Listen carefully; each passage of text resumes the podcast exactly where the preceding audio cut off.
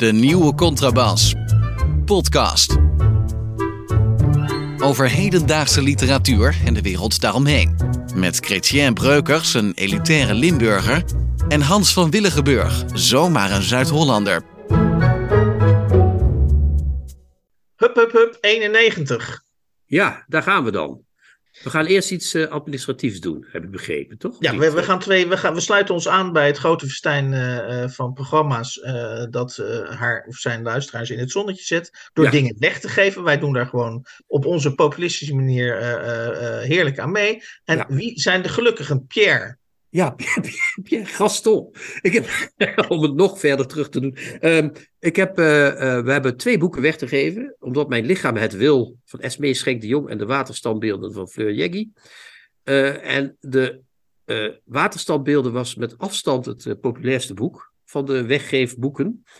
En dat is, ik heb alle namen in een hoedje gedaan en heb daarna getrokken één naam en dat is Falloon Ellie Koos. Die wordt benaderd via Instagram, via ons Instagram kanaal en krijgt het boek dan deze week opgestuurd. En uh, het boek van uh, SP Schenk de Jong was nou, veel minder populair, toch nog redelijk populair. En dat is gewonnen door Sanneke89 op Instagram. En uh, dat is een, staat hier iemand die op YouTube actief is. Sanne Rotterdam. Dus die komt ook nog uit Rotterdam, Oké, okay, nou, Leuk, Mensen kunnen, wij, melden, wij, melden, ons bij die mensen op Instagram en dan krijgen zij de boeken thuisgestuurd. Ja, dan hebben wij voor de, pro, voor, voor, de, voor de Raad van Toezicht, want we hebben ook een Raad van Toezicht als, uh, als nieuwe contrabas, of die verzinnen ik er even bij. En die willen graag dat wij uh, voortaan de boeken die we gaan bespreken in de, in, in de podcast, dat we die van tevoren aan het begin dus even mededelen. Dus dat gaan we bij deze even doen. Wij gaan vandaag bespreken uh, De Schelp, een roman van Mustafa Khalifa. Ondertitel Memoires van een gevangene, uh, verschenen bij Jurgen Maas. We gaan bespreken gedichten deel 2 van Jehuda Amichai. En we gaan bespreken een boek van Jos Joosten, een boek Hoera, een boek over Nederlands en Nederlandse letterkunde van nu. Tot zover de, de administratieve uh, uh, plichtplegingen. Uh, de, Raad van de Raad van Toezicht zal, hopelijk Ja. een pluim, zal hopelijk een pluim geven. Dat is toch Siebert van der Linden die we hebben als toezichthouder? Of ja, die, eh, die, die, die, die had, die had had nog wat tijd die had- over. Die had nog wat tijd over en, en die doet echt. Hij wil het ook gratis doen, hè? Dat vind ik wel heel. Ja, ja, ja, ja. ja. Tenminste, dat denken we nu nog. Eh Kritje, ik wil met jou beginnen met het volgende. Ik heb vorige week de luisteraars opgeroepen om eventueel, dat was jij ook bij, dus dat weet jij, eh, eh, opgeroepen om een idee te ventileren over de honderdste uitzending. Ja. En die is, eh, volgens mij is er helemaal niks binnengekomen. En, en, en er zijn eigenlijk twee conclusies mogelijk. Of we zijn al zo feestelijk van onszelf eh, dat luisteraars geen behoefte hebben aan een feestelijke bijeenkomst. Of het omgekeerde, men kan zich geen feestelijke bijeenkomst met ons voorstellen. Wat, wat, welke van de twee denk je dat het, eh, dat het, dat het dichtst erbij zit? Ik denk dat de waarheid zoals altijd in het midden ligt, eh, Hans. Maar ik, ja, ik verbaas me. Nou, als ze geen feest willen, dan krijgen ze ook geen feest. Hè? Dat is gewoon zo. Mhm. Ja, toch? Dan doen we het niet. Eh, ik kreeg wel een mooi eh, berichtje van eh, een collega, schrijver. Althans, hij heeft lang niet geschreven, maar David Pefko op, op, via Instagram ook. Ja. Die zei dat het programma precies goed is zoals het is. Dus misschien willen de mensen gewoon veel meer van hetzelfde. Je weet Ja, het.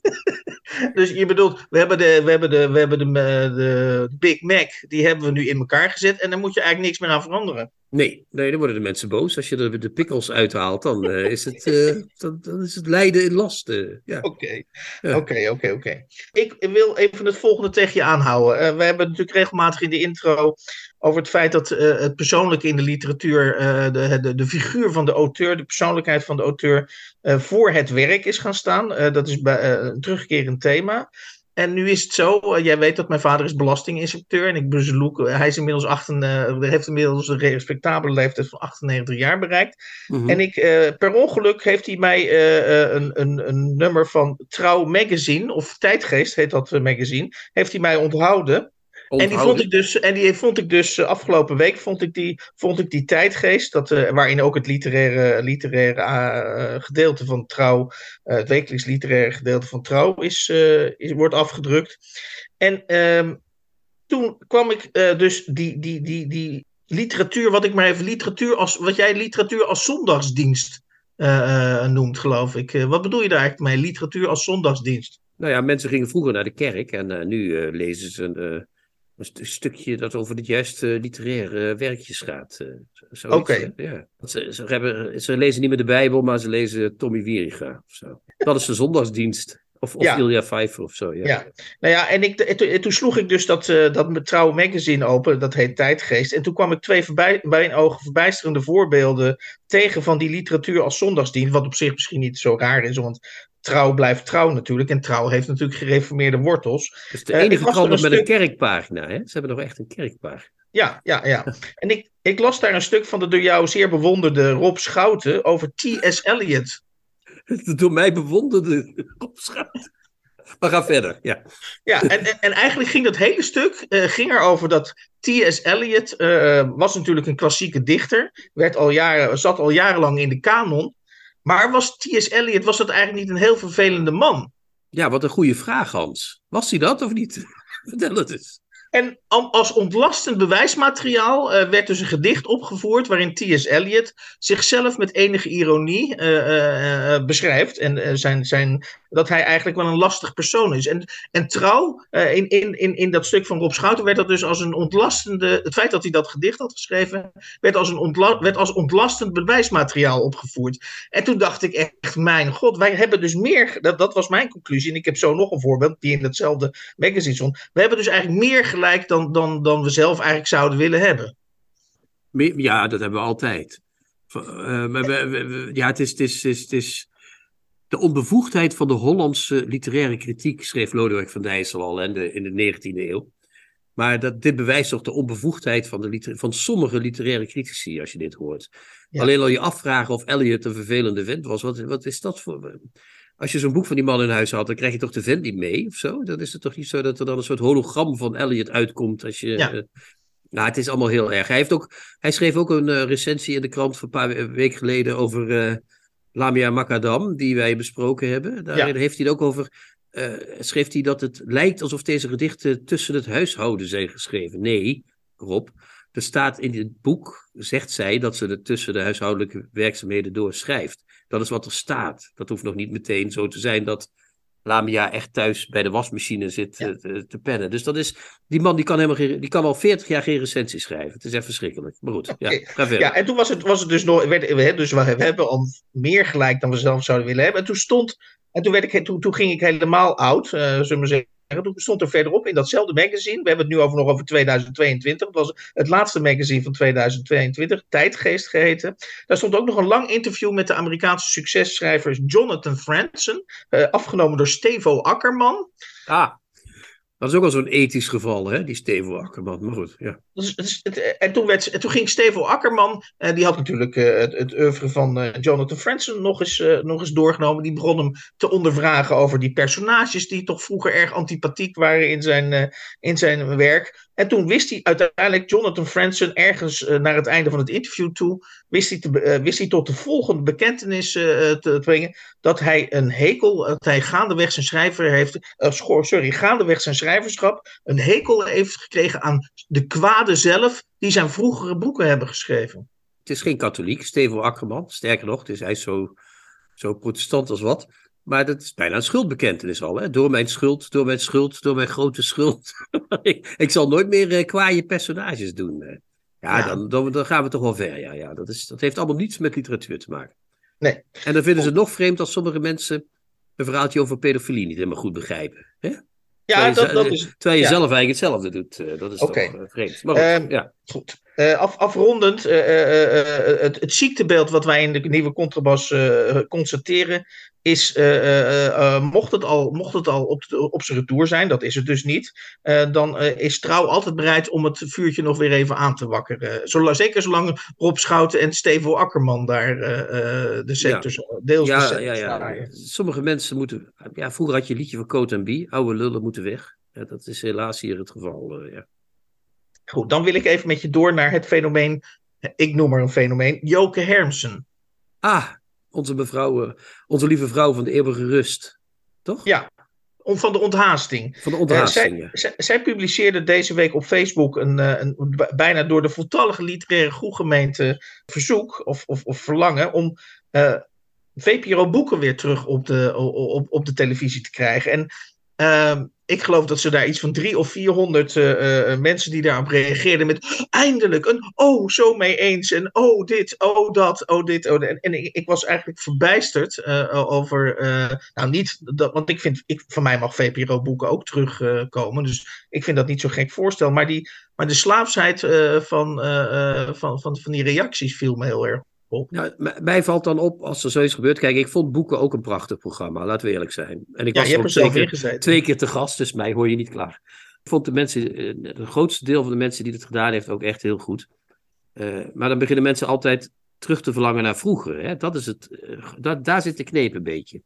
Uh, ze zeggen dan, oh, was er maar weer boeken, weet je wel. Maar dan begin je al een beetje het verleden te idealiseren. En dat is nooit goed, denk ik. Dat, dat, je moet nou eens proberen hier iets te, voor elkaar te krijgen wat uh, aandacht voor boeken uh, genereert. En niet alsmaar terugverlangen naar, uh, naar mensen die dat vroeger gedaan hebben. Snap je wat ik bedoel? Dan wordt het, dan wordt het een soort sentimentaliteit wordt het dan. Ja. Oh, wat was vroeger alles beter. Ik weet nog dat vroeger, vroeger, in de good old days van Wim Brands, zalige nagedachtenis, ehm, was er een keer bij, bij, bij, bij zo'n parodieprogramma een stukje van man presenteert tien jaar ongemerkt boekenprogramma, weet je wel. Mhm, mhm. dus, dus het was niet zo dat Jan en alle mannen naar keek. Maar het had, uh, het had natuurlijk wel ook iets van die zondagsdienst waar we het net over hadden. Hè? Het had iets van, uh, je ging op zondagochtend eerst kijken naar vrije geluiden. Dan kwam er een Tibetaanse neusfluiter. Mhm. En die ging dan, uh, of, of een Afrikaanse trommelaar, die op een bijzonder soort uitgestorven trommel ja. nog kon trommelen. En dan kwam er daarna, kwamen de boeken. Dus dan had je de, de dienst van de, het woord en de dienst van, van, van, de muziek had je dan gehad. En dan kon je daarna gesterkt door naar Buitenhof uh, en uh, naar het middagmaal. Dus ja. Uh, ja, mensen zijn daar sentimenteel over. Maar ik denk, ja, dingen komen en dingen gaan. Alleen zal er helaas Joke Hermsen altijd blijven bestaan. Dat is wel... dat is wel een probleem. Ja. Wat volgens mij ook, wat me ook opviel, was dat, dat, dat het is een bepaalde, uh, bepaalde leeftijdsgroep die hier gevoelig voor is. Want het is precies wat je zegt, hè? onze leeftijdsgroep heeft dus eigenlijk, of die, die, die, die doen met, met frisse tegenzin mee aan de digitale revolutie. Maar eigenlijk deep down, en dat blijkt dus uit die reacties, willen ze op een vast tijdstip, uh, waar ze niet over hoeven na te denken, willen ze inderdaad de, de, de zondagsdiensten geserveerd ja. krijgen. Dat is zo. En ik, ik, ik had ineens een flash, want ik las deze week ook dat Eus, die gaat ook dat programma, die gaat nu het programma vaker doen dan alleen in de Boekenweek, hè, dat boekenprogramma van hem. Samen met ene Kitty Herwijer, vrouw van okay, de Telegraaf. Ja. En die, zag ik, gaat aandacht besteden, en dat is echt next level, vind ik, en daarom, daar moeten we ook, uh, ben benieuwd hoe dat gaat uitpakken. Die wil aandacht gaan besteden aan volledig onbekende auteurs, die nog geen contract hebben bij een uitgever. Dat zou betekenen dat de boekenprogramma's naar een nieuw niveau gaan. Hè. Vroeger was het zo dat bij boeken had je auteurs die niet zo vaak aan het woord waren, die kwamen ook een keer aan het woord. Mm -hmm. Bij Brommer op Zee kwamen alleen maar mensen die een beetje al uh, bekend waren, zodat ze hoopten dat de kijkcijfers wat zouden op uh, worden gekrikt. En Eus slaat gewoon alle schrijvers met contract over en die pakt alleen maar mensen die nog geen contract hebben. Dus nou ja, dat is het wachten op de eerste die een contract krijgt via Eus natuurlijk. Dus misschien zitten we wel in een ontwikkeling die we nog niet kunnen overzien, Hans. Ja, en het is natuurlijk zo, en dat, daar sluit ik dan voorlopig even mee. Met de nieuwe, bij de nieuwe contrabas moet je zelf eventjes, als je niet abonnee bent, dan moet je zelf ons even opzoeken. Je moet zelf, als je, als, uh, als, uh, als je ons goed uh, gezind bent, moet je zelf even doneren. En ja, je moet natuurlijk even in de gaten houden of er een nieuwe aflevering op de online zet. Volgens mij is het allemaal te overzien. Maar als, je, als ik dus die reacties op Joke Hermsen zag, dacht ik, nou, dit is dus een publiek dat wil alleen maar bediend worden, dat wil alleen maar achterover zakken. En die willen schrijver op het, op het televisiescherm ja, hebben. Ja, het is eigenlijk heel treurig. Je hebt wel gelijk, ja, ja. Tips van de week. Boeken, artikelen of pamfletten die boven het maaiveld uitsteken. Mijn premature conclusie is dat uh, alle uitgevers van Nederland, ik richt me even rechtstreeks tot u, het helpt om uh, af en toe een beetje door te zeuren bij ons. Ik, uh, ik ben in dit geval bezweken voor uitgeverij Jurgen Maas. Ik vind Jurgen Maas uh, een van, of ik vind Jurgen Maas, nog even zonder de uitgeverij, vind ik uh, een hele aardige kerel. Een van de aardigste uitgevers die ik in Nederland uh, ken. Ehm, die mij op onverwachte momenten ook corrigeert en, en betrokkenheid toont. Dus ik ben hem daar heel erg dankbaar voor. En in dit geval vroeg hij mij op maandag: heb je nou de schelp, want dat had hij al twee weken geleden opgestuurd. Heb je dat eigenlijk al gelezen? En toen zei ik, nee, de- dat heb ik nog niet gelezen. Maar ik ga, het gelijk, ik ga gelijk even kijken of, of, het, wat, of, het, wat, of het wat is. Gaat het, Hans? Moet ik even, toen, eh, moet ik even alleen laten? en toen heb ik eh, dus eh, schaamteloos een appje gestuurd naar eh Chrétien, waar- waarbij ik zei, ja, misschien moeten we voor 91, misschien moeten we de schelp doen van Mustafa Khalifa. En eh, nou ja, eh, eh, eh, tien minuten later eh, had ik jou opgezadeld met deze roman. Gaat lekker, hè, tussen jou en Jurgen, of niet? Het is, het is, is het aan al of nog niet?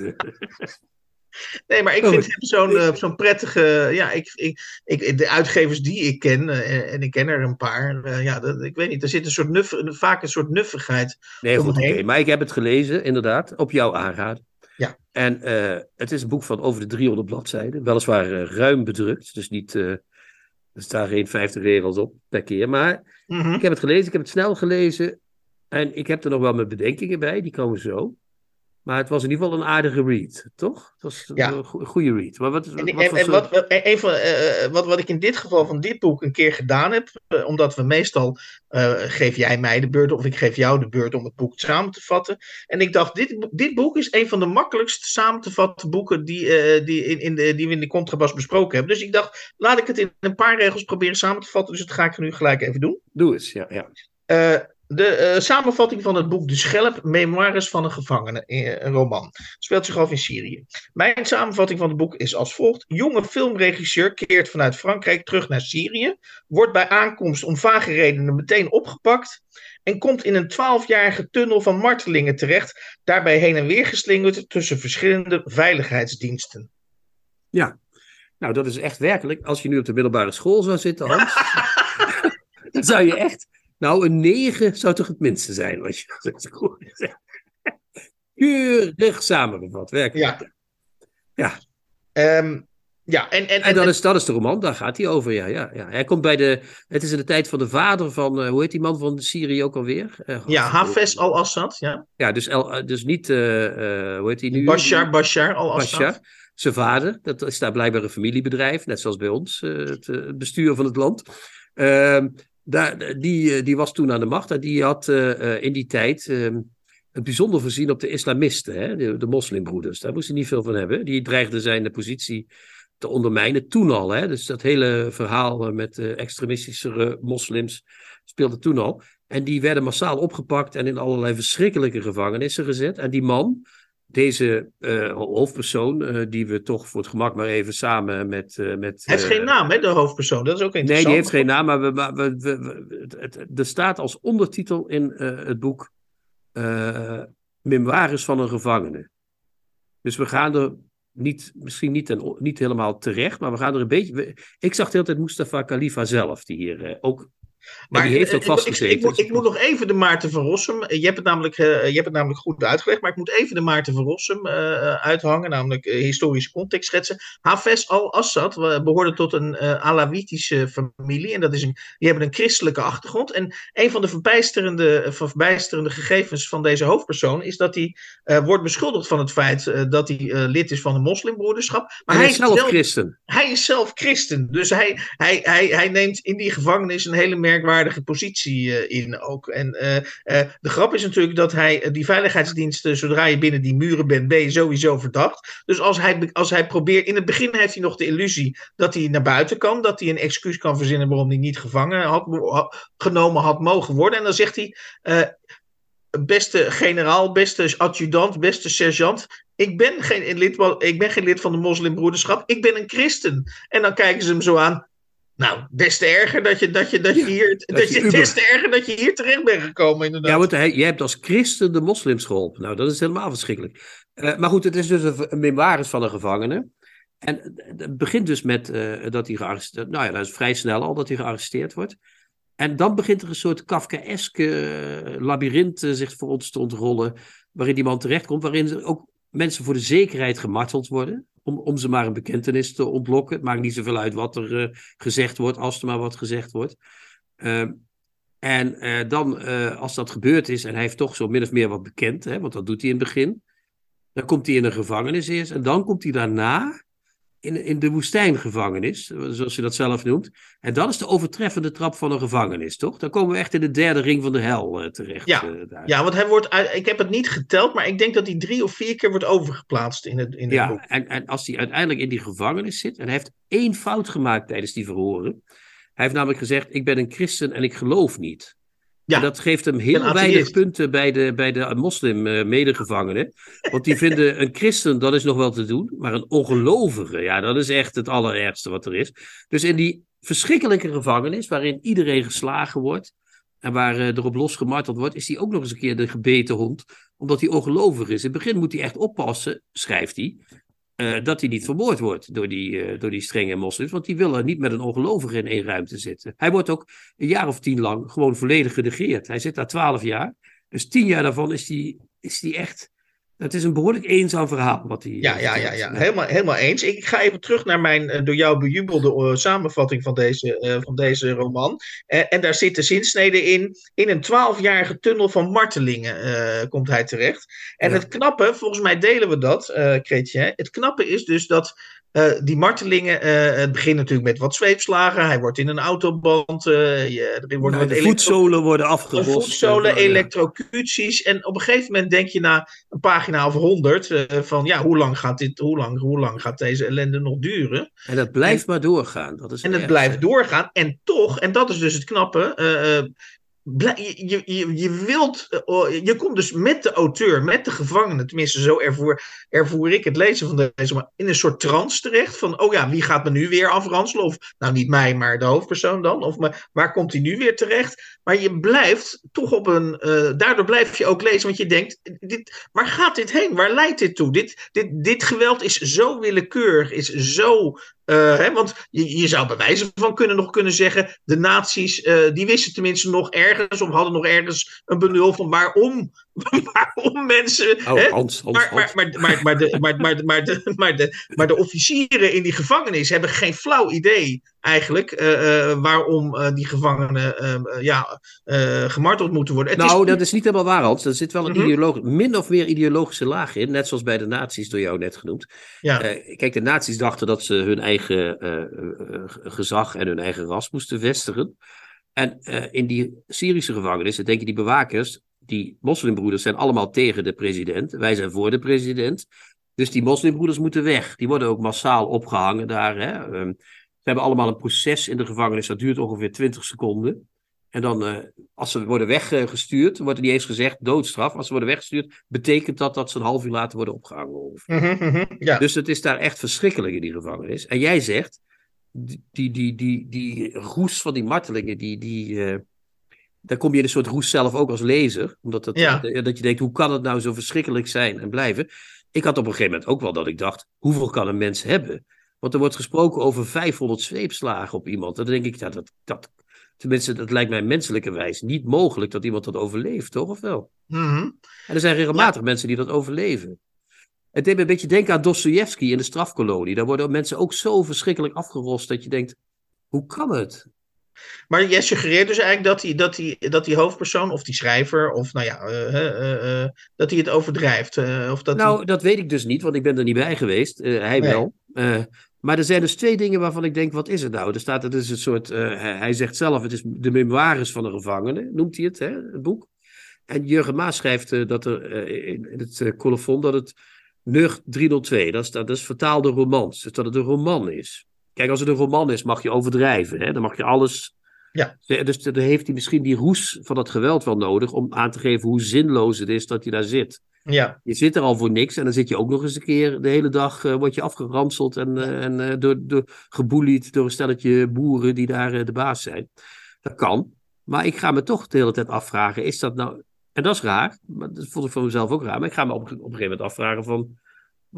Hoe kan dit? Weet je wel, dat er nog überhaupt mensen leven in dat kamp? Ja, nee, dat, dat snap ik dat je dat afvroeg. Wat ik knap vind aan dat. Wat, dus, dus daar ben ik het mee eens. Maar wat ik knap vind aan deze roman is dat hij begint, denk ik. Ik heb het later nog even teruggebladerd. Want ik dacht, jee, hoe lang duurt dat? De, de roman begint namelijk met een, een, twee, een, een, twee pagina's waarop hij op het vliegveld Orly uh, met zijn geliefde, met zijn toenmalige geliefde. En die zegt: Ga alsjeblieft niet naar Syrië. Uh, die, die, waarschu je, ja. die, waarschuwt hem nog. En dan beschrijft hij heel koeltjes hoe ze nog één, één, één biertje nemen.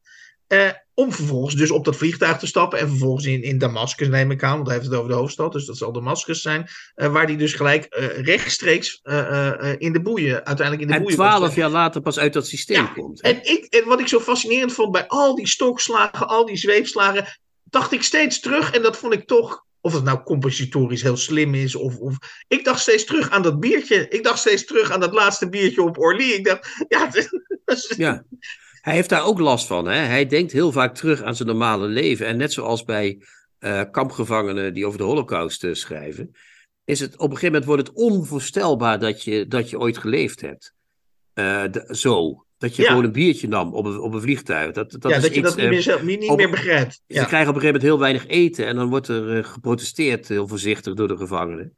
En dan komt dat op een of andere manier goed. En dan krijgen ze meer eten dan krijgen ze veel eieren. Dan kunnen ze zich ook helemaal niet meer voorstellen dat ze ooit echt een ei gegeten hebben. Ze zijn helemaal in de war van een paar gekookte eieren. Of op het, op het laatst, als die, dan wordt die, komt hij min of meer vrij eerst, maar dan moet hij, bijna als een soort loutering, wordt hij ook nog even drie keer gemarteld door drie verschillende afdelingen. Die willen hun handen schoon wassen. Van we hebben het geprobeerd met hem, maar ja, het is niet gelukt. En dan zegt hij op een gegeven moment ergens, nou voor het eerst in twaalf jaar heb ik weer schoenen aan. Dan denk je, huh? En dan kan hij bijna niet meer op schoenen lopen. Dus je wordt als gevangene ook gedehumaniseerd. En dat is misschien ook die orgie van geweld. Dat is misschien niet echt waar tussen aanhalingstekens, maar dat is wel nodig om aan te geven hoe absurd dat is, dat leven van een gevangene. Ja, en dat vind ik dus wel de kra echte kracht van het boek, is dat je naar, hè, dus je, je, je, je, terwijl, je, je leest door omdat je, omdat je denkt, dit, deze willekeur kan niet tot het eind, tenminste zo, zo oké, okay, deze willekeur, deze... Maar dit doet hij wel dus, ja. Het kan niet tot het einde do- uh, duren. De, tenminste, daar hoop, je, daar hoop je natuurlijk ook op. En, dan, uh, uh, en uiteindelijk blijkt natuurlijk inderdaad dat hij speelbal is van de verschillende diensten, van de verschillende veiligheidsdiensten die hem heen en weer, heen en weer ja, kaatsen om, om hun verantwoordelijkheid. Want uiteindelijk is er natuurlijk geen enkele grond, dat, dat wordt natuurlijk langzaam duidelijk, uiteindelijk is er geen enkele grond om hem, om hem vast te houden. Dus proberen ze onderling hun handen inderdaad schoon te wassen. Ja, wat ze zeggen, een van die mensen, een van die la- want als hij dan op een gegeven moment komt hij half en half vrij. En dan komt hij bij de, in het gebouw van de geheime dienst. En dan blijkt dat zijn oom minister is geworden. Dus daarom Oh. zit hij in dat gebouw van de geheime dienst. En dan denk je, je hebt een oom als minister. Nou, dan ben ik er eh, snel uit, weet je wel. Maar dan eh, blijkt eh, dat, dat hij nog eerst drie keer door de, door de mangel wordt gehaald. En dan zegt een van die mensen die hem naar die volgende afdelingen schuift, zegt ook bekend daar maar wat. Want wij waren nog aardig tegen je, maar daar, daar zit er een die slaat er pas echt flink op los. Eén ding, één ding is zeker, vergeleken bij de Syrische diensten, noem ik ze maar even, was, was de Stasi was een, eh, ja, dat was een soort veredelde kaartclub. Boy Scouts waren dat. Ja, maar en, en we moeten nog even zeggen, het, het, het is dus een boek waar ik zelf eh, soms denk van, huh, wat gebeurt hier? Het leest in één keer, je bent er zo doorheen. En aan het eind, helemaal aan het eind, heeft hij ook nog een heel mooi, uh, misschien afsluitend voor dit, heeft hij nog een hele mooie beschrijving van hoe het is om uit zo'n systeem te komen en dan weer Ja. het gewone leven in te moeten. Dat is, ook niet, dat is ook geen feest, Hans. Dat is, eh, Nee. Goed, eh, ja. Het heet de Schelp, maar het had net zo goed de hel kunnen heten, dat, eh, dat boek. eh. maar ja. Eh, maar, ra- maar raden we het, ik bedoel, ondanks alle, alle, alle verschrikkingen die erin worden beschreven, eh, raden we het, eh, is, is het een aanrader wat jou betreft? Nou ja, ik zou het zeggen, ik vind het literair gezien. Ik heb nog een ander bezwaar, namelijk hij doet er erg moeilijk over homoseksualiteit, bijvoorbeeld. Daar zit hij erg over te mekkeren de hele tijd. Eh, maar ja, het is geen hoogliterair boek, maar het is wel een heel actueel boek natuurlijk. Ik denk dat het eh, in veel landen nog op dit moment eh, behoorlijk eh, heftig eraan toe gaat. Dus in die zin, als je iets wil begrijpen over deze tijd, zou ik het zeker lezen. Ja, en zeker als je iets wil begrijpen over de Assad-dynastie in, in Syrië. Geen leuke mensen. Dan zijn die oranjes van ons ook een soort kaartclub. maar goed, we hebben nog een ander boek eh, voor, voor handen. Dat heet Hoera, een boek over Nederlandse en Nederlandse letterkunde. Ja, het is vooral voor de mensen eh, even rubriceren. Het is non-fictie. Dit is een boek van eh, hoogleraar letterkunde Jos Joosten Ja. te, Nij- te Nijmegen. Ja. En ehm, ja, Dus ik moet even als disclaimer van tevoren zeggen, ik ken Jos al sinds mijn achttiende. Toen was hij ook 18. Dus ik, eh, ik, als ik hier en daar met de re- handrem opklink, dan is dat niet eh, eh, onwaarschijnlijk. Maar ik heb toch wel iets over het boekje te zeggen, jij niet? Nou, laat ik beginnen. Tenminste, dan mag jij uh, losbranden. Laat ik beginnen met te zeggen dat ik, ik ken Jos Joosten, of tenminste, ik ken Jos Joosten van Facebook. En mm -hmm. daarin schrijft hij redelijk goed gelezen stukjes over, waarin hij zich irriteert over. Aan, hè? aan. Of irriteert aan, aan verschillende, aan, aan allerlei ja, dingen waarvan, je, waarvan, waarvan ja, ik zeg, oké, daar zou ik me ook aan kunnen ergeren. Of heb, misschien heb ik me er ook aan geërgerd. Maar ik zie zelf geen reden om daar een heel, door, een heel, heel Facebook-stukje aan, aan te wijden. Maar op zich vind ik het dus, en, en, en uh, dat, dat zeg ik al van tevoren, vind ik het op zich heel goed dat er iemand is uit het vakgebied van de Nederlandistiek die naar voren stapt en de behoefte voelt om iets over dat vak, uh, over dat vak te beweren. dan gaan we zo wel in conclave over wat hij over de, de Nederlandistiek anno 2023 beweert. Maar dat hij naar voren stapt, vind ik heel erg goed. Al was het maar omdat, ik weet niet hoe jij dat ziet, Chrétien, maar dat die, op, die opgang van dat Engels, of dat, die toename van het Engels op de universiteiten, waar Jos Joost natuurlijk terecht zijn vraagtekens bij zet. Ik heb het idee, Chrétien, maar ik ben benieuwd hoe jij daar tegenaan kijkt. Is dat, um, dat dat Engels wat op onze universiteiten wordt gebezigd, dat is natuurlijk een soort tweede rangs Engels. Uh, dat, dat, is, dat is een hele uh, een slap aftreksel van, van, de, van de echte Engelse taal. En ik vind het dus inderdaad, in die zin ben ik dan misschien conservatief. Uh, vind ik het dus heel belangrijk dat we ons in onze eerste taal kunnen willen blijven uitdrukken. Of hoe sta jij daarin? Nou, ik denk toch maar zo. in de jaren in de 16e, 17e en 18e eeuw spraken ze een soort pidgin Latijn in de wetenschap. Uh, in de 19e eeuw werd dat een soort pidgin uh, Frans en uh, nu is het een soort pidgin Engels. En uiteindelijk leeft een taal en zal die altijd zich ontwikkelen. en het mhm. Nederlands verdwijnt helemaal niet, want er zijn zoveel, ik heb de laatste jaren zoveel wetenschappelijke artikelen in het Nederlands gelezen dat ik dacht, dat komt best een beetje minder, lieve mensen. Oké, okay, oké. Okay, dus jij maakt dus dat, ik zie het nog niet zo, ik maak me daar persoonlijk geen zorgen over. Een, een goed voorbeeld misschien van, vanochtend had Jos, toen, de dag dat we dit opnemen, donderdag de hoeveel de 16e februari, uh, had Jos een stukje op Facebook waarin hij zich druk maakte over een liedje van Frank Boeien. Ook een Nijmeegs fenomeen overigens. Ja. En daarmee wil ik maar zeggen, dan krijg je veel duimpjes, want heel veel mensen hebben een hekel aan de vaagheid van Frank Boeien. Maar inderdaad, net zoals wat je net zei, wat, waarom zou je in hemelsnaam die arme Frank Boeien uit zijn graf halen om daar nog een keer uh, weer als een tank overheen te rijden? Het is vaak een beetje een mug die op een olifant, of andersom, een olifant die op een mug schiet wat Jos doet, toch? Ja, ja, ja nee, Dat, dat, dat klopt. Ja, want we moeten dat boek even gaan doornemen. Hij heeft uh, een aantal van die Facebook-stukken zijn hier uh, gebundeld. Hè? Uh, de, de lijn van zijn boek is dat hij wil iets zeggen over. hij wil een pleidooi houden voor Nederlands en de Nederlandistiek. Hè? Ja. Dat is één. Dat doet hij dus met een. een hij beschrijft een beetje het vakgebied Nederlands. en daar, daar uh, dan moeten we de, de achterflap bijhalen. Hij zegt hier: de taalstaat, de Boekenweek, de winnaars van de Liebesprijs. Alles wat er met de Nederlandse taal en literatuur te maken heeft, krijgt volop publieke belangstelling. Vaak positief, zoals het Nationaal Dicté of de campagne Nederland leest. Soms ook kritischer, zoals bij de steeds terugkerende discussies over het schoolexamen Nederlands.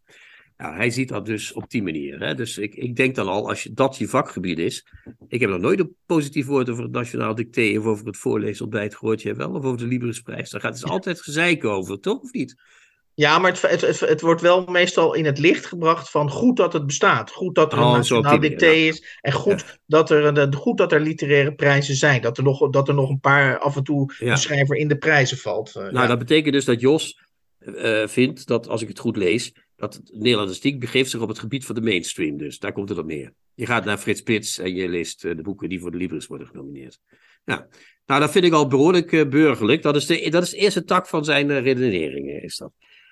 dan heeft hij een hele Mijn Kleine Kanon onderdeel. Dan gaat hij allemaal boeken ehm, bespreken en deels afkraken. Dan begint hij met Dimitri Verhulst af te kraken. Nou, dat heeft iedereen al een keer gedaan, wij ook. Dat is uh, inmiddels wel duidelijk dat hij niet kan schrijven, of niet meer. Hij kan wel schrijven, dat is juist, volgens mij is de conclusie juist dat hij wel kan schrijven, maar dat... dat maar geen goed boek meer, dat is het probleem, ja. Nee, ja, precies. Ja, sorry. Uh, anyway, en dan uh, die, die kanon, dat, dat zijn dan wel mensen waar die wat... dat is trouwens, daar heeft hij dus ook mensen in waar hij wat op aan te merken heeft. Hij doet een hele aanval op Ilja Gort. Ik denk, ja, als je als hoogleraar Nederlands een boek van Ilja Gort gaat bespreken, dan is het dan is je vak, dan, heb je, dan verveel je je, denk ik eerlijk gezegd, toch? Of niet? Uh, En dan gaat hij ook, en dat vind ik, daar wil ik toch even naartoe, bladzijde 56. Dan gaat hij een boek van Jan Siebelink. Het, oh nee, het, het boekenweekgeschenk van Jan Siebelink gaat hij dan uh, uh, uh, doen.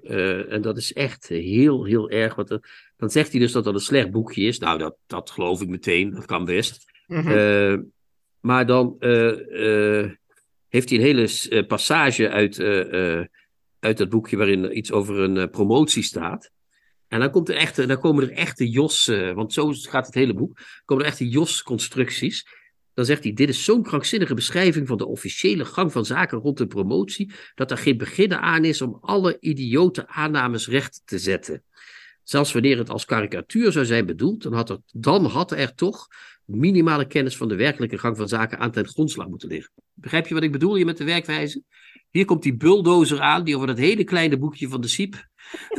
en die zegt dan ook, en, maar hij is ook lui, hè? Hij zegt, dat er geen begin aan is om alle idiote aannames recht te zetten. Ik denk, nou, zet, ze, zet ze maar eens recht, Jos. Daar, daar ben je voor aangenomen. Jij loopt regelmatig met zo'n uh, hoedje op in de corona. Dus ik zou zeggen, zeg, zeg het maar. Uh, wat is En dan begint hij ook, en dat is ook de truc van Jos, en dat is het hele boek door. Is dit een boek een drol? Nee, want dan had je je nog kunnen storen aan de stank.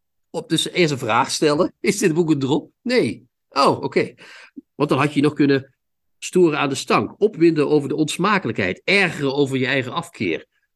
Dat is weten. Dit is dus Nederlandistiek, Hans. Dit is het, dit is het nieuwe Nederlandistiek. We zijn. Uh, ja, ik, zie, ik, zie, nu pas door jouw beschrijving, uh, uh, die ik heel vermakelijk vind, zie ik nu pas kan ik nu pas formuleren, wat, denk ik, wat, wat, wat, mij, wat mij irriteert aan dit boek. De, um, naast dat ik het hier en daar ook wel met plezier gelezen heb. Maar is dat Jos is de, is de afro. is, is de, is de afro. Ah, Cor van, der Laak. Cor van der Laak, ja. ja. Maar het punt is. Ja, dat is hij. Ja. Nee, maar ik, ik, ik zie het als volgt.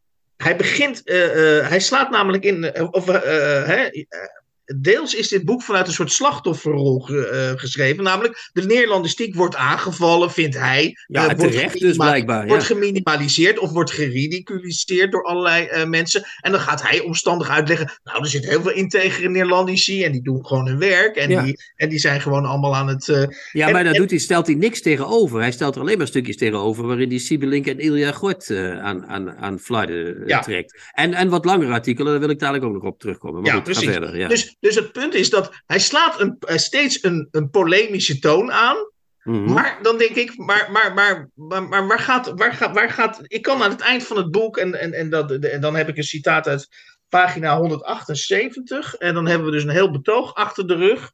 En uh, ik, ik weet niet uh, uh, hoe jij dat. ik, ben, ik probeer een journal. Ik, ik ben dan natuurlijk vaak schrijf ik journalistieke artikelen. Jij bent daar wel bekend mee. Um, en dan probeer ik toch met een, zeg maar een, een stevige slotalinea te komen, zodat je de lezer een beetje houvast geeft van, nou, dit, dit, dit is, hier kan je voor of tegen zijn. Uh, maar die slotalinea probeer ik altijd met een soort urgentie neer te pennen. Maar let even op wat Jos Joosten als, als slotalinea uh, na een lange vertoog uit zijn pen krijgt. De doelgroep is binnen onze discipline allicht breder dan bij sommige andere vakgebieden. Dubbele punt. In principe hebben we het over elke geïnteresseerde Nederlander. Niet alleen vanwege het eraan besteden belastinggeld, maar ook omdat de Nederlandistiek onderzoek, onderzoek doet naar brandende kwesties die iedereen aangaan, omdat ze samenhangen met onze identiteit, onze ontwikkeling, onze staat van denken. Punt. De discussies over dat onderzoek dienen we juist op alle, dus zeker digitale, zichtbare plekken te voeren. Punt. Deze debatten duiden, hoe ze ook gevoerd worden, alleen maar op een zelfbewuste cultuur binnen een zelfverzekerde discipline. Ja, dat is inderdaad niet dat je zegt, goh, wat staat hier? Nou, nou ik, ik weet wel wat er staat, maar dat is niet uh, heel spannend. Maar het is ook een veelzeggende alinea, uh, Hans. Want uh, Jos uh, sluit daarmee een hele. Dat was namelijk. Dat is, dat is, niet afgesproken, maar dat was het langere artikel wat ik wilde behandelen. Oké, okay, ja, uh, ja, ja, Uit dit boek. Jos sluit daarmee een hele verhandeling af. waarin, waarin hij het heeft over een of andere Nederlandicus. Die, of literatuurwetenschapper, dat weet ik niet. Emma Gosses. Die heeft iets over Arthur van Amerongen geschreven komt daarmee, komt, uh, nadat ze dat gelezen heeft, tot allerlei zeer negatieve conclusies over uh, uh, Van Amerongen. Dan zegt Jos, ja, maar dat mag je niet zomaar doen, want je moet uh, eerst bekijken wat je bestudeert en hoe je het bestudeert. En is dat niet ideologisch? En dan beginnen er andere Nederlandici weer te sputteren en te spatteren mm -hmm. dat dat uh, toch terecht is. En dan zegt Jos, hè, want Jos kan niet zo goed tegen kritiek zelf, ook blijkt uit dit boekje. Hè? Als het, als het, hij, hij, wil wel felle debatten, zoals hij in de slotalinea zegt, maar die moeten wel geleid worden door hemzelf. Want anders dan is, dan is de boot aan. Maar dan zegt hij, ik sta hier wat langer bij stil, bij wat ik net beschreef, dat hele gesputter en gespatter over Arthur van Amerongs teksten. Mm -hmm.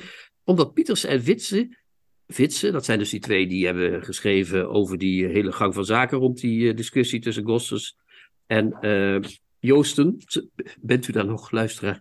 Uh, hier het verschil van inzicht tussen mij en hen trachten te reduceren tot het oldschool conflict tussen ideologie-kritische benaderingen en de klassieke filologie. Hè? Dus hij, dan krijgen ze op hun vingers van uh, ho, ho, ho, ho, ho. Jullie doen nu wel alsof ik een soort oude boomer ben die jullie uh, iets verwijt. Maar dat ben ik niet hoor. En dan, en, dan, en daar, begrijp, daar raakt hij me kwijt, komt hij met een hele gaat hij allemaal mensen citeren. Bourdieu, dat is een van zijn favoriete Franse filosofen, uh, sociologen. Um, New Criticism. En alleen maar om te bewijzen dat die mensen die kritiek op hem gehad hebben, dat die geen gelijk hebben en dat die eigenlijk vastzitten in een heel ouderwets discours. Dat vind ik heel vreemd. En dan, en, dan, en daar wil ik hem dan toch uh, uh, mee confronteren, of zou ik hem middels deze bespreking mee willen confronteren. Uh, dan uh, citeert hij de door hem zo aanbeden Bourdieu. En dan zegt hij dat uh, Nederlandici een universum moeten maken waarin de actoren en instituties zich bewegen die kunst, literatuur of wetenschap produceren, reproduceren of verspreiden. Nou, als je zegt, nou, dat is wat, het, wat, wat mensen moeten doen, dan is dat nou net wat dit boekje dat niet doet. Want hij pakt Ilja Gort, hij pakt Saskia Noord. Hij beroept zich alleen maar op de kanon en op officiële prijzen hij kijkt helemaal niet naar het hele veld. Hij kijkt alleen naar het veld wat hij kent. En wat hij makkelijk op Facebook uh, kan uh, afsnijden. Dus dat is, dat is, hier hangt hij zichzelf aan zijn eigen boek op. Dat vind ik heel uh, vreemd, vind ik dat. Ja, en, en, en, en hoe, lang, hoe langer ik over nadenk, hoe meer ik ook een echte, wat je zei net van, hij, hij wil graag discussiëren, maar wel onder zijn leiding. Hij doet, ja. me de, hij doet me denken eigenlijk aan een scheidsrechter die de 22 spelers waar die leiding aan moet geven, die, dat, hij daar, dat hij daar kritiek op moet, dat hij daar allerlei kritiek ja. of allerlei irritaties over heeft. Of dat hij het voordoet ja. even. Van, nou, je kunt dat paasje beter een beetje zo met links. Zo. Hij doet de schijnbeweging even voor en zegt dan eigenlijk tegen, tegen de spits: je zou, eigenlijk zou je, die, zou je die beweging ook moeten maken. Ja, nou, dat, dat, dat is wat hij doet. Nee, het bijzondere is dus dat hij uh, uiteindelijk, en dat maakt, uh, en dat, we hebben Jos, Jos Joos is trouwens een vriend van de show, vergeet het niet. Hè? Hij heeft een keer met Abdelkader Benali, heeft hij een discussie gevoerd hier op de nieuwe contrabas.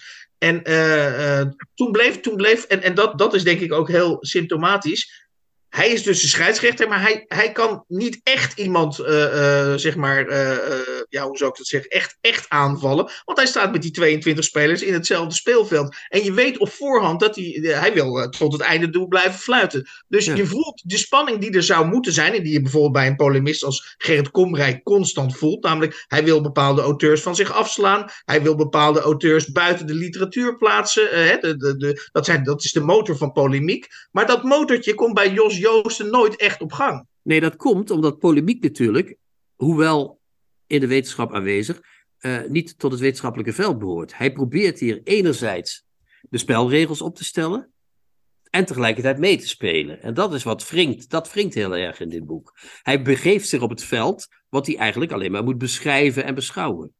Dus dat is het. Uh, hij, hij, ja, wetenschap is niet dat je zegt.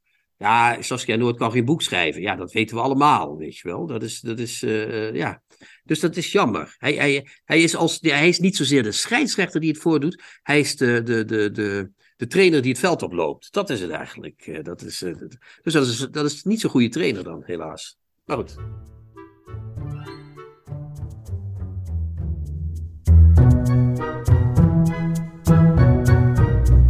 De nieuwe contrabas. Podcast. Alvorens we naar de poëzie gaan. Uh, ik heb een heel vreemd gevoel overgehouden aan, uh, aan die bespreking van Jos Joost. Ik weet niet hoe jij dat, hoe jij dat ziet. We hebben zoveel sportmetaforen gebruikt. Scheidsrechter, trainer. dat ik nu bijna zoiets heb. We moeten officieel ook een nababbel, een, een, een nababbel met Jos Joosten zelf. maar dat is natuurlijk allemaal onzin, dat hoeft niet. Maar, maar dat gevoel heb ik op een of andere manier. Dat hij de Pierre van Hooijdonk van deze aflevering gaat worden. het zou kunnen. Ja, maar goed. Uh, um, uh, we gaan naar de poëzie. En in dit geval gaan we naar uh, een dichter die we. En dat heb ik de vorige keer ook al met Arjen Duinker besproken, is dat, dat, we, dat als je de 91ste uitzending maakt, uh, dan, uh, dan bouwt zich vanzelf een soort kanon op. Alsof of je dat nou wil of niet. En deze dichter, Yehuda Amichai, een Israëlische dichter, uh, die hebben we eerder besproken. namelijk de, de, de bundel die we nu gaan besproken is Gedichten deel 2. En eerder in de, onze podcastreeks hebben we Gedichten deel 1 besproken. Klopt. Dat was uit 2021. Dit is een dat was uh, een bloemlezing uit het vroegere werk tot 1982 van uh, Yehuda Amichai. En dit is een, uh, dus nou, vroege werk, toen was hij ook al 58 toen het verscheen, maar goed. Ehm, maar dit is het werk vanaf 82 tot vlak voor zijn dood in 2000. Toen was hij, als ik het goed zie, 76. Ja. en ik vond dat eerste deel heel goed, dat weet ik nog. En dat vind ik nog steeds, want ik kijk er regelmatig in.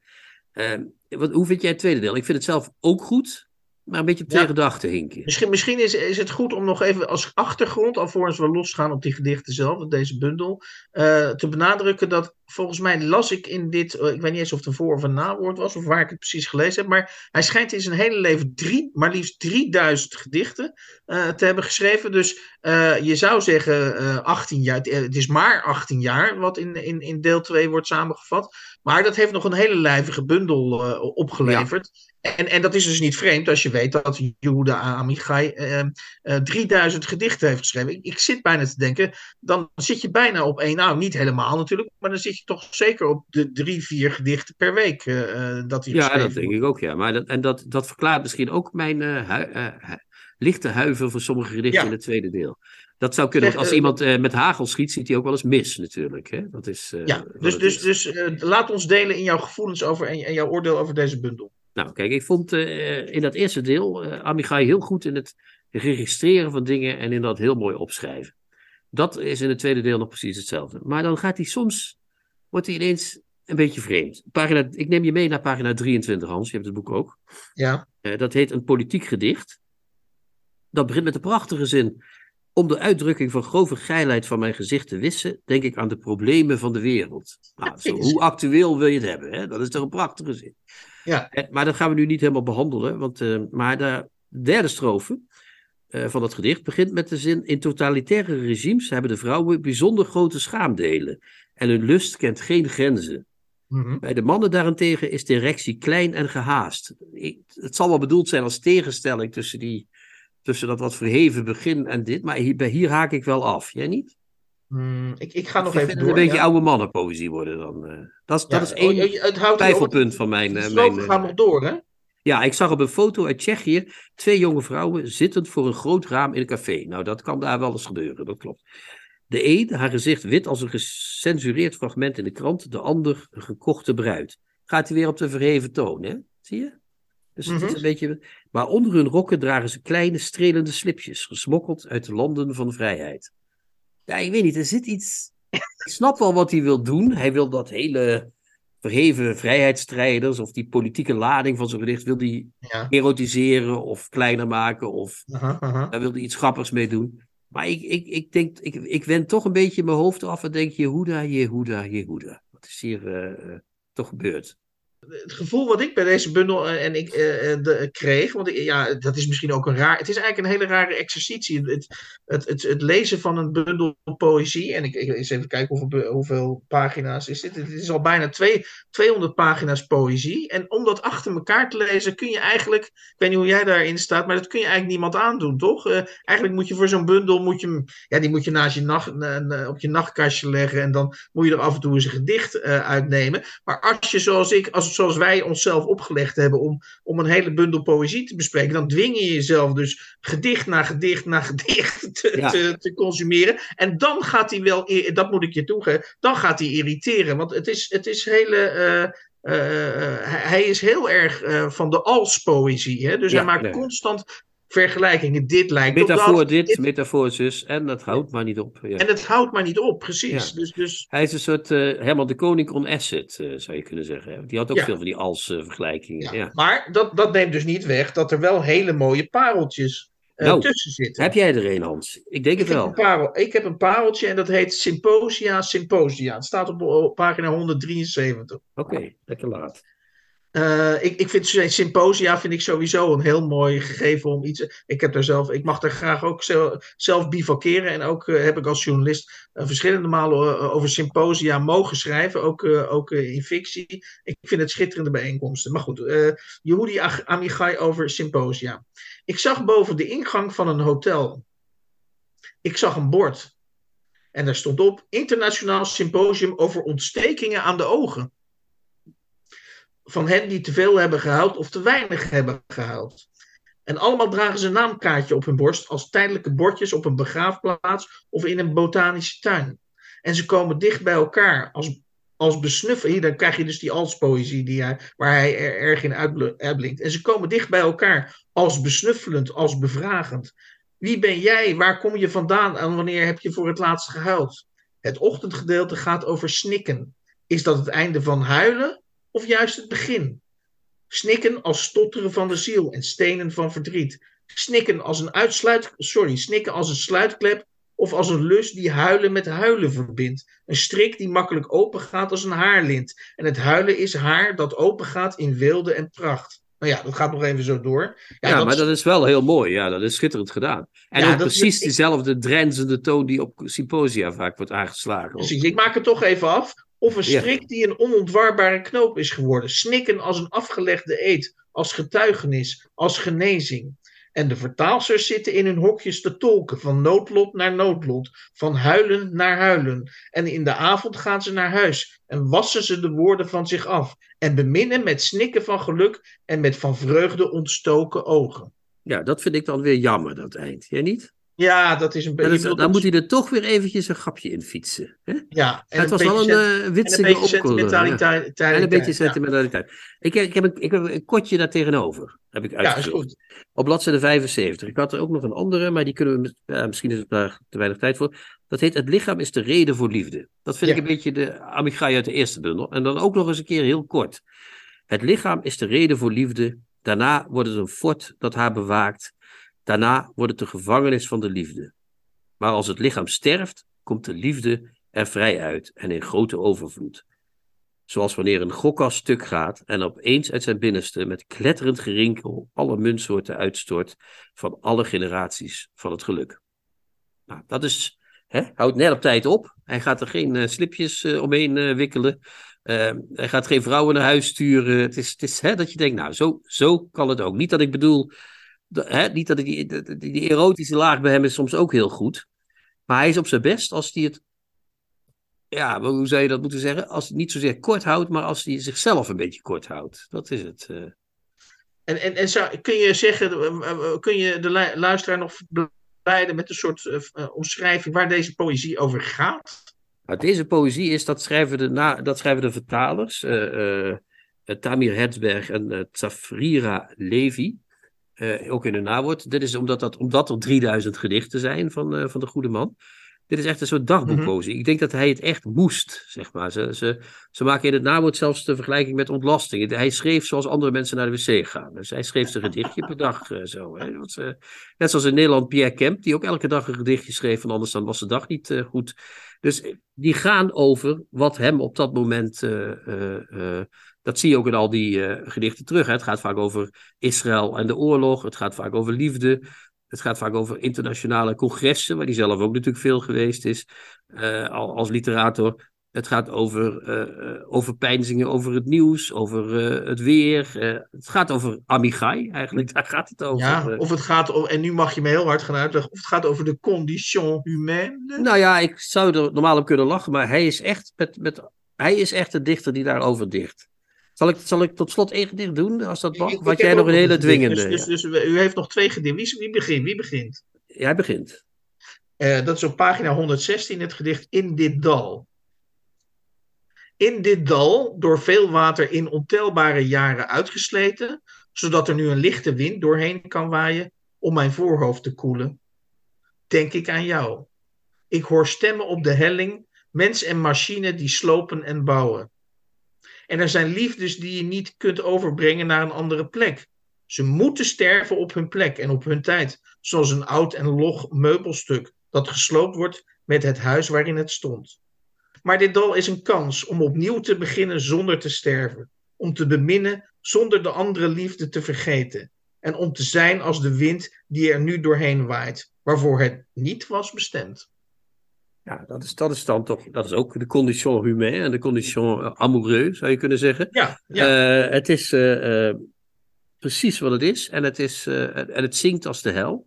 Ja. Hè? Zingt En- met een G. en hè? Ik moet, zingt. ik moet, ja, ik heb ooit in, in een ver verleden heb ik, eh, empirische liter, heb ik colleges empirische literatuurwetenschap gevolgd. En daarin werd af en toe de opdracht gegeven om letterlijk woorden te tellen in, eh, in gedichten of in bundels. En ik zou wel, als, als ik deze bundel lees, en ik heb hem dus eh, eh, al, die, al die gedichten achter elkaar gelezen, kreeg ik heel erg de neiging om, om, om het, het woordje als te gaan turven. Ja, ja, ja, dat is zeker zo. Ja.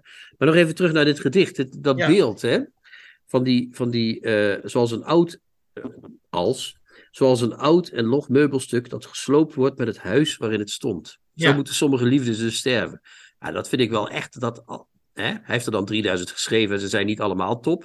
Maar als je dan af en toe er zo'n eh, treffer tussen hebt zitten, dan denk ik, nou, dan is hem ook veel vergeven nog. eh. Ja, en ik zal hem nog eventjes die strofe, want die is inderdaad heel erg mooi. Die zal ik nog één keer in zijn geheel eh tegen horen brengen. En er zijn liefdes die je niet kunt overbrengen naar een andere plek. Ze moeten sterven op hun plek en op hun tijd. Zoals een oud en log meubelstuk dat gesloopt wordt met het huis waarin het stond. Ja, En dan moeten de mensen dat gedicht dat ik op 178 wilde voorlezen, maar zelf eh, gaan lezen in dat boek. ja, oké. oké. Koopt allen, ja.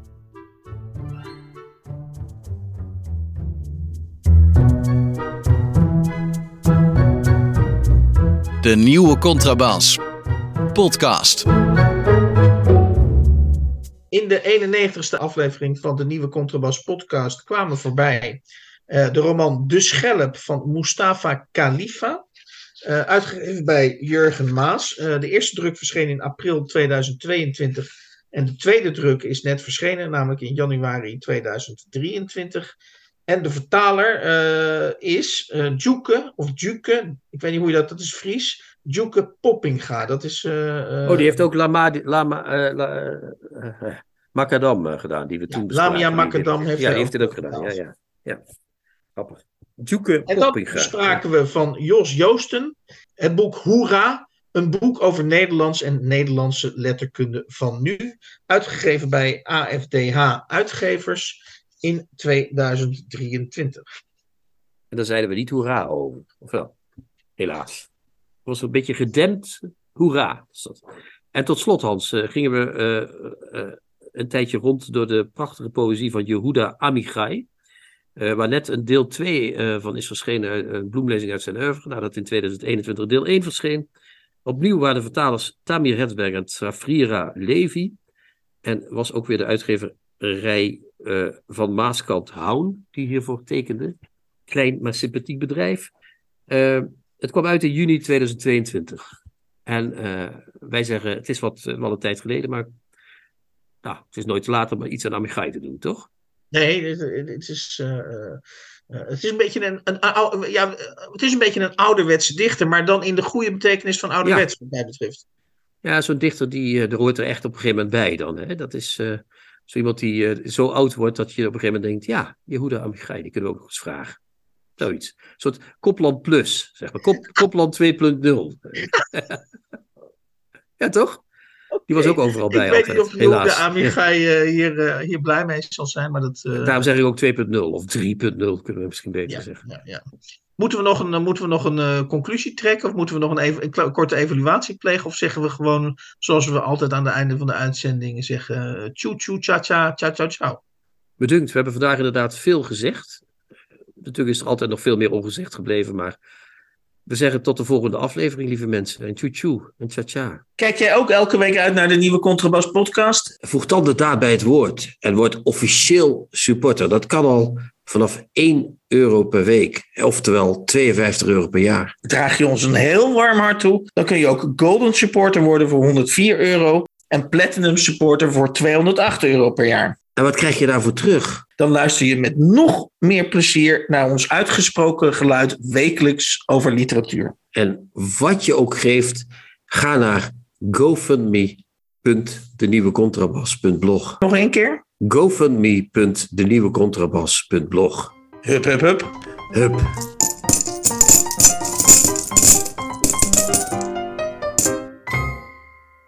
De nieuwe Contrabas podcast wordt gemaakt door Chrétien Breukers, Hans van Willigenburg en Erik Lindenburg.